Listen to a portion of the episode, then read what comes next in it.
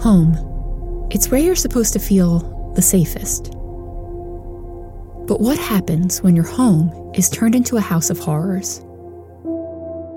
Stranger in the House is a true crime podcast that investigates stories of home invasions, murderous spouses, and all manner of heinous acts committed in the one place you should feel safest. We look at crimes that will make you want to lock your doors and pay close attention to the ones you live with. It will make you ask the questions what is a stranger? And is there one in my house right now? Listen to Stranger in the House on Apple Podcasts, Spotify, Amazon Music, and Google Podcasts now. New episodes every Thursday.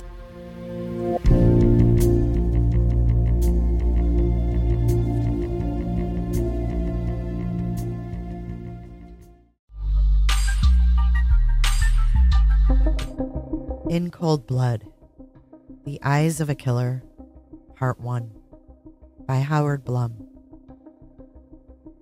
January 7th, 2023.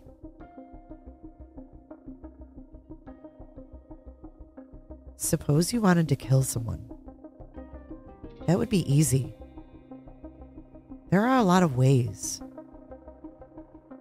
Suppose you wanted to kill four people, all in the same house, all within moments of one another, and you chose to use a knife.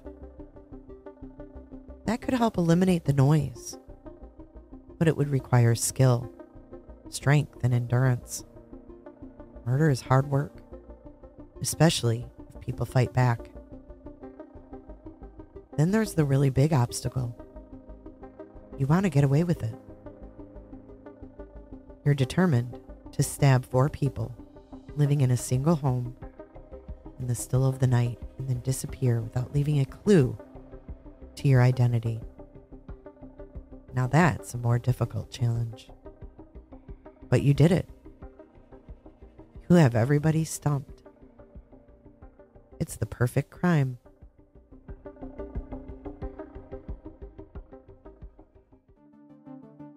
That's the real life mystery that had enshrouded the pretty northern Idaho college town of Moscow. Pronounced not like the Russian capital, but to rhyme with Costco. The locals, with no attempt at irony, quickly reprimand newcomers. It had been a football Saturday in mid November, the last home game of the 2022 season for the University of Idaho Vandals. The Kibbie Dome, packed with more than 7,600 fans. And despite the disappointing loss, Saturday night was still party night for a college celebrated in knowledgeable polls as, quote, the best party school in the state. The stately row of wet frats, as they're known on the U of I campus, twisting along Nez Perce Drive, was crowded with the brothers and their dates, high spirited assemblies fueled by blaring music, prospects of mischief, and rivers of alcohol. The Hellenic Council, for reasons arcane and firmly sexist, prohibits liquor to be served in sororities. Downtown, Main Street was hopping too. The pool tables at Mingles and the metal sheathed bar at the corner club were shoulder to shoulder with students and townies, filling the brisk autumn night with the keen of cheery, rowdy late night fun. And then, in the heavy quiet of the new Sunday morning, four young corpses all students, all friends, were found hacked to death in their beds in a pale clapboard house, little more than a stone's throw away from the heart of the university campus. There was so much blood, it had seeped through the wooden floors and run down the building's gray concrete foundation and jagged red rivulets.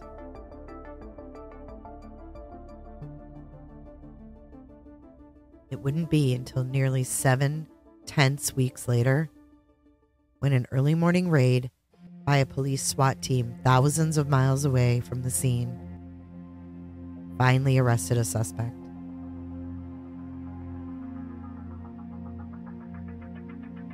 Brian Kohberger, a 28 year old doctoral candidate in the Criminal Justice and Criminology Department at Washington State University, was pulled from his parents' home in the rural Pocono Mountains of Pennsylvania and charged with four counts of first degree murder and one count of felony burglary.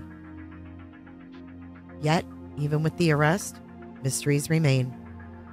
Neither reasons nor motives have been revealed that would explain the horror that ended four lives. And in the unhealed aftermath, there remains an armory of fears.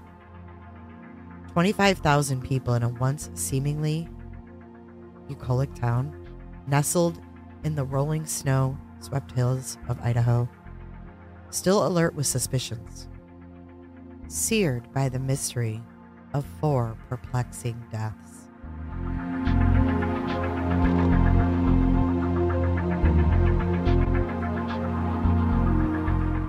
Something ominous. Later, when it became necessary to fix blame for the initial confusion over the gravity of the situation, fingers in the Moscow Police Department pointed to the dispatcher. But the truth is, the dispatcher was simply following procedure. All the town's 911 calls are routinely routed to Pullman, about 10 miles west in Washington state, and home to Washington State University, where they're handled by civilian employees of a municipal agency called Whitcom 911. The calls come in from the local Whitman and Asotin counties, as well as the city of Moscow. Two universities with a total of about 42,000 students and 70 additional municipal and county agencies. With the dispatch crews, local newspapers report, are severely understaffed. The overtime schedule is often adding up to a grueling 20 hours a week. In fact, the Dispatchers Guild has complained that, quote, our ability to uphold public safety is at risk, end quote. And things only get worse on football weekends. Therefore, when the callers are agitated, rather than risk injurious delays by probing for details, the responders swiftly assign a generic explanation. Unconscious person is one of the standard catchphrases. It can mean precisely what it says, or it can be shorthand for something more ominous. It was 11:58 a.m. on Sunday, November 13th, 2022, when the notification of an unconscious person at a residence on 1122 King Road, Moscow, was passed on to Sergeant Shane Gunderson. Gunderson, who on that day was midday through a 12 hour shift that had started at 6 a.m., was running the operations division at the sparkingly modernistic. It had opened barely 11 months earlier. Southview Avenue, police headquarters. Prior to that moment, he'd tell people his tour had been long and slow. A languid weekend morning punctuated by the chimes of the town's many church bells tolling solemnly in the wind. In fact, he'd spent a good deal of that desk bound Sunday mulling something other than police business. Gunderson had been avidly mapping out in his mind a strategy for the eight hour, or easily more, trek to the summit of Mount Borah. He and a friend from the University of Idaho Psych Department had been planning for the spring. It's Idaho's highest point, and the trail up the southwest ridge to the 12,662 foot summit is a steep, harsh climb. And he'd admit after a beer or two, it was just sort of the challenge he'd been missing lately. Now that he had his sergeant's stripes, police work was more about distributing memos and filing papers than getting out in the field. That bothered him. Nearly 10 years on the force, he still wanted to be the gung ho officer who had joined up straight out of Lewis Start, who had joined up straight out of Lewis Clark State College in nearby Lewiston and worked his way up from patrolman In his early days, he distinguished himself as a hands on cop, someone out in the streets doing what Moscow PD calls community policing. Back then, he'd scored a lot of points both in and out of the department, as well as winning Officer of the Year honor in 2017 when he single-handedly planned and organized a when he single-handedly planned and organized a hot dog barbecue, bringing together the cops and local school kids. He was from the area, growing up in small town Potlatch, and still smarting from his own childhood run ins. He knew only too well how hard ass cops could sour things, making things confrontational.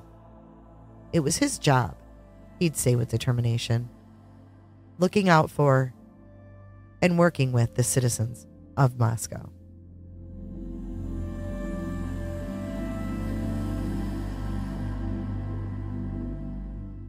When the 911 came in, Gunderson had a corporal and two other officers on duty to assist with patrol.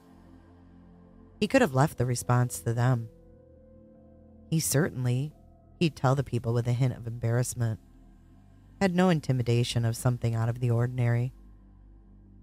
That morning, he was simply eager to break the monotony. And, as always, he felt strongly it was important for him to get out on the street where people could see him. He swiftly decided he'd go to the scene too, with his officers. An eerie silence. It was a quick trip. The roads leading into the university neighborhood that Sunday were empty as the classrooms. And as soon as Gunderson's black and white cruiser pulled up behind the neat row of cars parked in the driveway, of the Astur cantilevered house on King Road, he immediately knew something was very wrong. It was the noise. There just wasn't any. Just an eerie, unnatural silence. A cluster of young people, university students presumably, were milling outside the open front door of 1122 like gulls on a beach. And yet they were exceptionally quiet. They weren't merely subdued, they seemed stunned, as if drained by a deep and intense shock.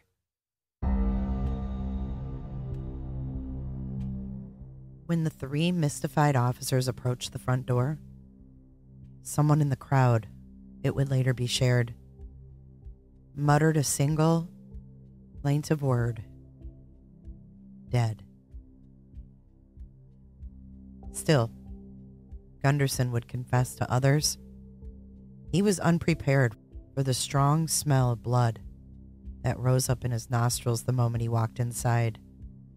The coroner, who had once been an emergency room nurse in the earlier stage of her life, would describe the scene in press interviews as chaos. Lots of blood, Few others would even attempt to put into words what they saw. There are moments, cops will tell you, that are too profound, too unnerving to be experienced in the present. All you can do is move forward. There will be a time later to try to make sense of it all. Procedure takes precedence. It allows a protective membrane to be stretched between the real and the too real. All other thoughts all other feelings, extraneous. And so Gunderson and his two officers, largely mute, almost robotic in their movements, now stepped carefully across the blood streaked wooden floor and proceeded to inspect a crime scene. Wedged against a hill, the house rose up on three distinct levels from a platform base, like an ancient Persian ziggurat. The officers set out to inspect each floor. They moved cautiously, not knowing what they'd find. Yet, of course, by now they knew. The first floor, nevertheless, was a surprise. There were two bedrooms, and when they anxiously entered each one, there were no signs of anything out of the ordinary. Later, they would learn that the two university student occupants Dylan Mortensen, and Bethany Funk had apparently slept obliviously through the carnage. It was an explanation that made no sense, unless one's life had been informed by the experience of being a college student who'd curled up in bed after a long night of drinking. However, as the staggering day wore on, Mortensen would reveal more about what happened that night. She told the authorities she had heard crying, opened her bedroom door, and saw a man in black clothes and a mask walking past her. Frozen and in shock, she stood immobile as he headed toward a sliding glass door at the back of the house. And then inexplicit and then inexplicably she returned to her room and locked her door until the morning. But in the daylight, things turned frantic. Mortensen and Funk first stirred from their beds sometime after 11 a.m. They found it impossible to rouse their roommates and called friends for assistance. And then, in the torrents of confusion, after the friends had arrived, one of their cell phones was used to make the agitated 911 call that resulted in the unconscious person message, which was relayed to Gunderson. The trio of officers, meanwhile, proceeded with haste to the second floor. They opened the bedroom door to find two dead bodies a male and a female. The pair was gruesomely drenched in blood. Yet both their good looking faces had oddly been preserved like masks. Even at that probing moment, it was difficult. One of the officers would nearly wail to look at the 20 year old pair.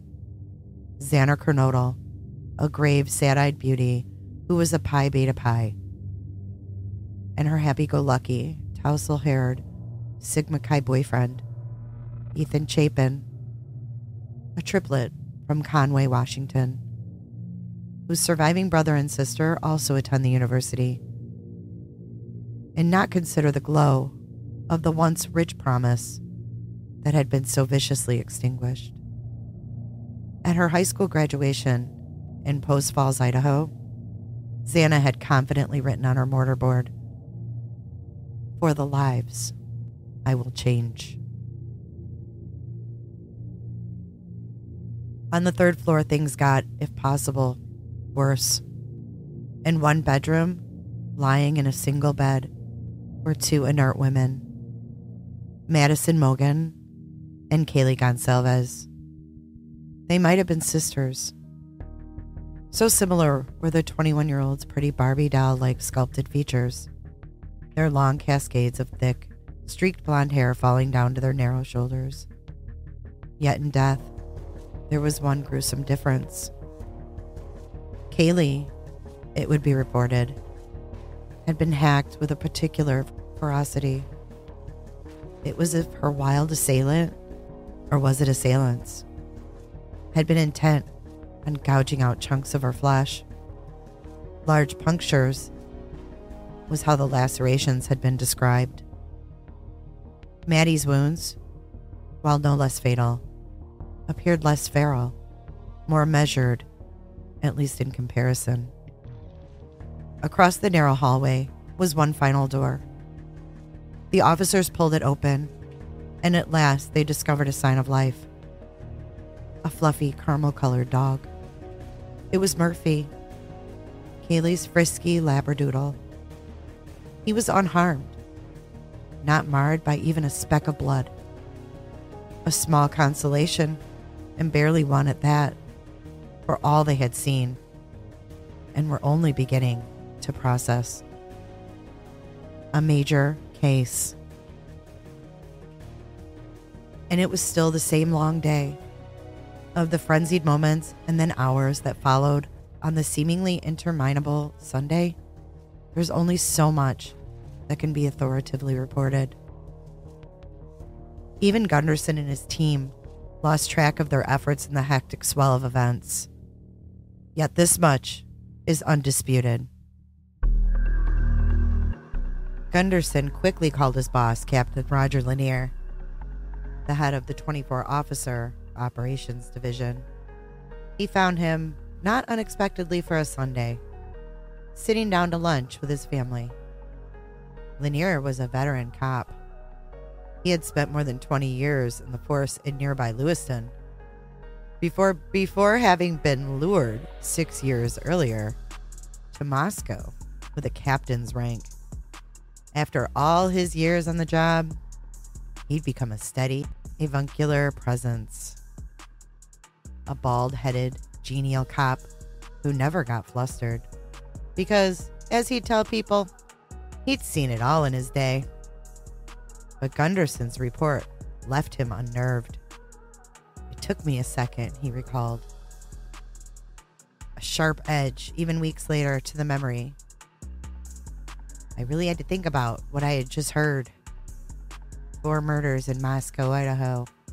Was so out of character.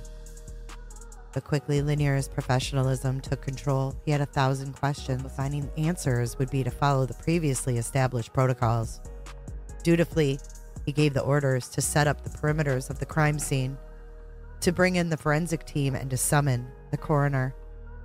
It was standard in a major case. And if four homicides wasn't a major case, what was? To alert the Idaho State Police. And he did that too.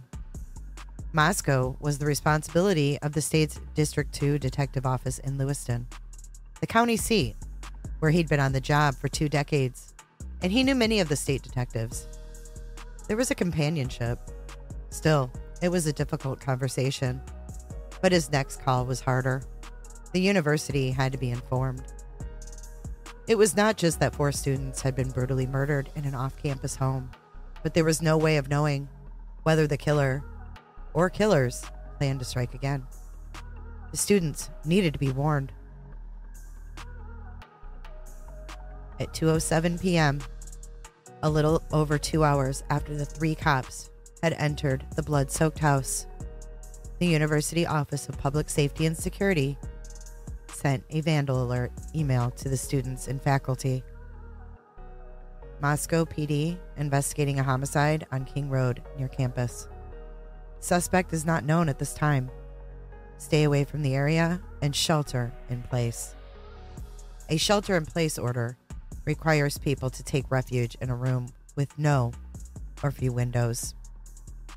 At this point, busy hours had already quickly flown by, but despite his marathon of activities, Lanier still had not succeeded in completing one task. That was at the top of his mental list he had not been able to speak with his boss, James Fry, the chief of police.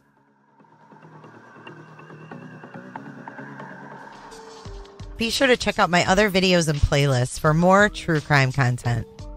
And if that's not enough, you can join our Patreon. Don't have a tinfoil hat? It's okay. We'll make you one. It's that easy. See you guys in the next video. See you later. Bye.